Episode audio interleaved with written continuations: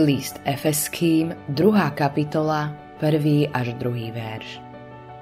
Tak naplnil aj vás, mŕtvych pre vlastné prestúpenie a hriechy, v ktorých ste kedysi žili primerane veku tohto sveta, podľa kniežaťa mocnosti vzduchu, ducha pôsobiaceho teraz v neposlušných synoch.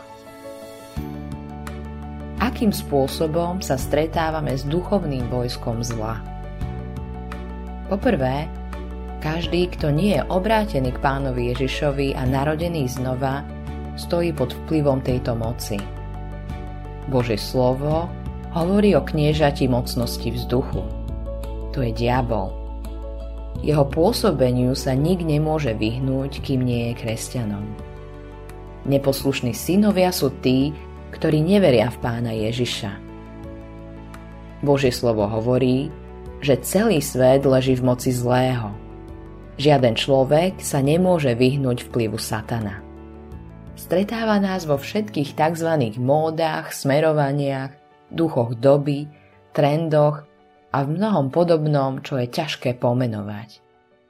V krátkosti povedané, ide tu práve o vplyv, impuls zlého, ktorý ľudia nechápu ako niečo negatívne a neuvedomujú si, že sú pod jeho vplyvom.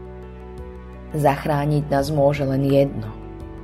Dostať sa do vplyvu, ktorý je silnejší než ten, ktorý prichádza od satana a duchovného vojska zla, ktoré pôsobí na ľuďoch.